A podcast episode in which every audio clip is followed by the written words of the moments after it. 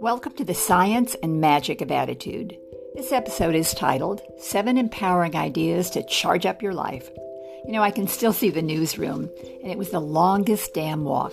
From the entrance down the right side of this large room filled with about 70 journalists, and up the road to where my spot was at the table. We didn't have desks, only long rows of tables. My boss, a woman, yelled at me the whole time I was walking. It was excruciating. I was young and had no idea how to talk to her. Even if someone would have coached me and told me all the right things to say, it still wouldn't have worked. I had no self confidence at the time. It had been driven out of me by the man I was married to. I didn't believe I had the right to tell her that she needed to stop that kind of behavior. It was unacceptable. If she was upset, she could speak with me privately and without yelling. Self confidence is not something that vanishes, never to return. We've all got it. It's just that sometimes it gets buried. And if you're shaking your head thinking you know someone who never had it, or you're even feeling like you've lost some of your own, well, I respectfully disagree. Can you remember when you were five years old? Younger? A little bit older? All children, unless they're in very difficult circumstances, have self confidence and therefore self esteem. It's inherent in who we are. To damage it, someone or something has to suppress it enough for us to start doubting who we are. Almost everyone has doubts, from rock stars and super athletes to famous authors and ultra rich tech moguls. The point is, it's natural to feel raw sometimes, or feel as if you haven't the tools you need to speak up and stand out. Let's look at how we can start reclaiming confidence because absolutely no one, I mean, no one, has the right to take it away from you. Anyone who does, teacher, parent, partner, spouse, lover, friend, is not someone you need in your life. Those who care about us are our cheerleaders. Those who tear us down in order to look or feel good need to be moved to the fringes of our relationships or out altogether because they're toxic. We don't need that kind of energy in our lives. So, idea number one let's start with the conversation we're having with ourselves. We may be driving, running, washing dishes, or walking into a boardroom, and we're having this dialogue 600, 800 words per minute. Trouble is, instead of giving ourselves a verbal pat on the back for enduring or working hard or surviving, we usually remind ourselves of something that didn't work and how stupid we are that we still don't get something right. You know, maybe we're even telling ourselves we're going to screw up in the meeting. And of course, that has to stop. Sometimes we're our worst enemies and the ones we have to work on. Author Dr. Daniel Amen warns us about ants, automatic negative thought syndrome. You've heard me talk about them before, but this is allowing negative thoughts free rein over our minds and our lives. Now, if we're at a picnic and somebody freaks out over one little ant, we would think they're a little bit silly. But if you multiply the number by 50, then there's reason for concern. Same things happen with our conversation to ourselves. One negative thought can't do much damage, but multiply it by 50 and we're conditioning ourselves for failure. Our job is to argue against the negative and replace it with positive instead. So if I said to myself, I can't believe I'm such an imbecile, I still can't get up and make a presentation without sweating and looking ill. I'll never get ahead in this company. I might as well quit. The argument should be, or one argument could be, yep, I blew it. You know, I learn every time I mess up, though. I made eye contact this time and I really tried. I think I'm starting to improve. Idea number two really ask yourself where the voice you're hearing, you know, the negative voice, comes from. You can silence or turn down the volume on the voice. See yourself doing just that. Tell the voice you don't need it anymore. You're moving on. Where do negative thoughts and beliefs come from? Well, so often they come from a teacher or a professor or a parent. We hold on to them without realizing it. And they're on a continuous loop we're playing habitually until we go in and create some psychological changes. You know, just realizing we're thinking something negative and stopping the cycle is a great improvement. You can also say stop or cancel clear. When you start to think something negative, you can snap your finger. Another strategy is actually to say freeze and look at your body language and what you're saying. Then change both the body language and your thoughts. And by body language, I mean have arms open um, rather than everything closed off. Idea three Pay attention that you aren't expecting failure or disappointments. Watch out for self fulfilling prophecies. I mean, they can be wonderful. As in the case of Roger Bannister, he was the first man to break the four minute mile because he believed he could do it. Nobody else believed it was possible, humanly possible for a man to run under four minutes, until Bannister ran a four minute mile. Well, after that, dozens of runners, listen to this, the same month run because Bannister had psychologically broken the four minute mile barrier. They just had to have somebody prove it to them before they could start believing. We do the same thing with negative beliefs. We're so sure we're not going to do something right that we talk ourselves into failing, and then we respond, I knew I couldn't do it. We have to remember not to argue for our limitations. Number four idea where you're putting your focus is important. Have you ever noticed that if you've got a toothache or a headache, all you can seem to be able to do or think about is focus on the pain? Or let's say there's construction going on outside your office or your home. All you can do is focus on the drilling or the incessant noise. It doesn't allow you to think. And you know, it doesn't matter if you're a CEO of a multi million dollar company or this is your first job.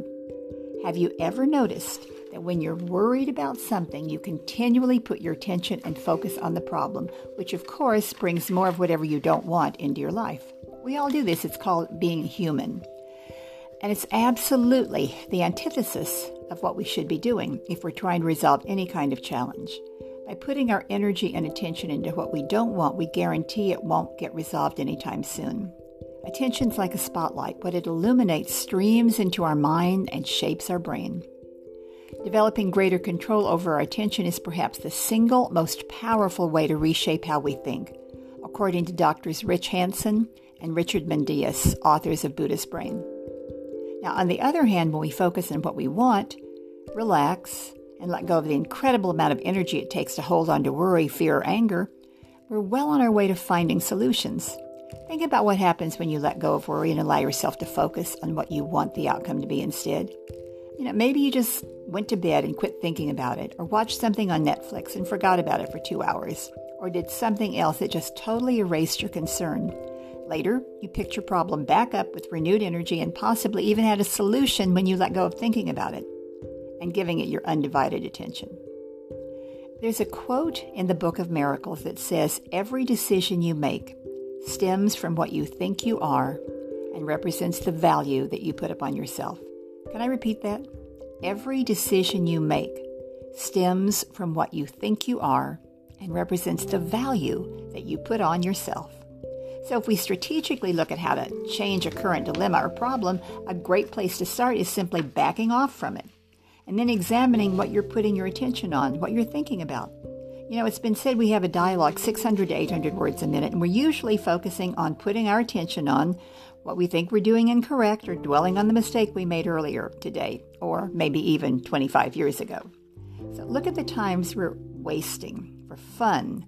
Think of how much time you might waste during the day putting your attention on what you're worried about or what you're annoyed with.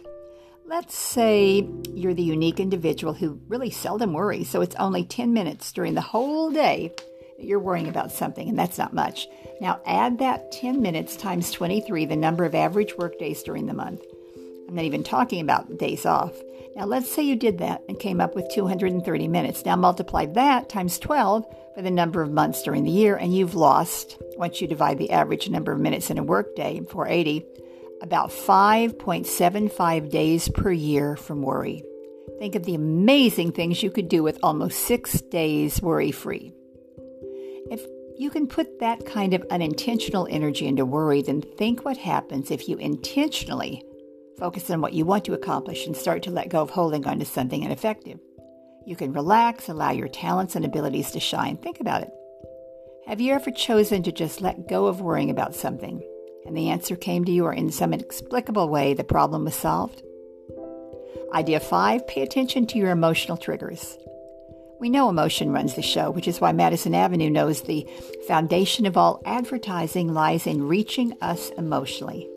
That's also why fear is such a strong deterrent, paralyzing us from taking action and making logical and rational decisions when in a crisis. Think about what you want to accomplish or the solution you want Imagine the feeling associated with that success and focus on that image, expanding it. Okay, got that? Think of now your favorite theater in town with the image of your success up on that screen in living color.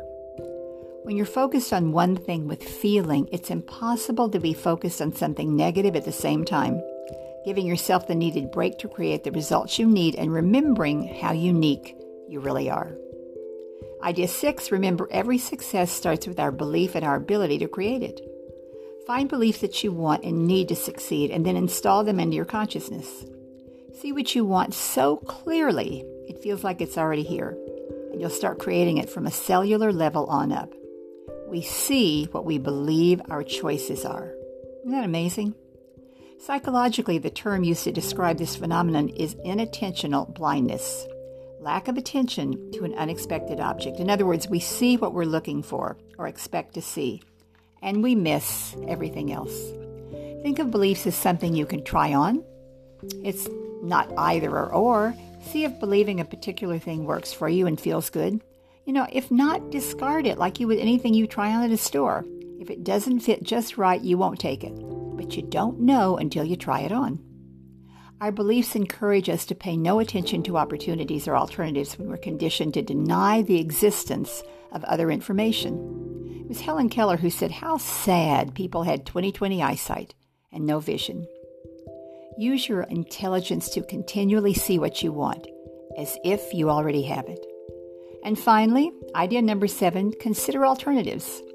Allowing your amazing talents to continue to shine and grow no matter what your age, experience, education, or successes comes when you're continually open to alternatives. Think of a large expanding box. The borders or walls around this box represents our beliefs about what is and isn't possible. In other words, our realities. You might have an incredible vision of your future, or it may be limited to some extent. Regardless, our successes are limited only by our beliefs of what is and is not possible. Remember, change our beliefs and we change the scope of what we can and can't achieve. There was an old song many years ago, and I probably mentioned it before because I think it's very powerful. It was sung by Dinah Washington, and it was called What a Difference a Day Makes. It's all about finding love and how life changed, but the same philosophy as ours. What a difference a day makes. When we meet one new person, come up with one new idea, have one person change their views or offer their help, and try on an idea that works, we have absolutely no idea around what's the next corner. And yet, when we're open to continually learning, all we need is to show up, and we can create miracles and more. Thank you for listening. If you like this, please share it with others and email me at jennifer at magiccomm.com. Until next time, I challenge you to remember we have the power to choose how we want to think, regardless of what's happening around us. Stay safe and healthy.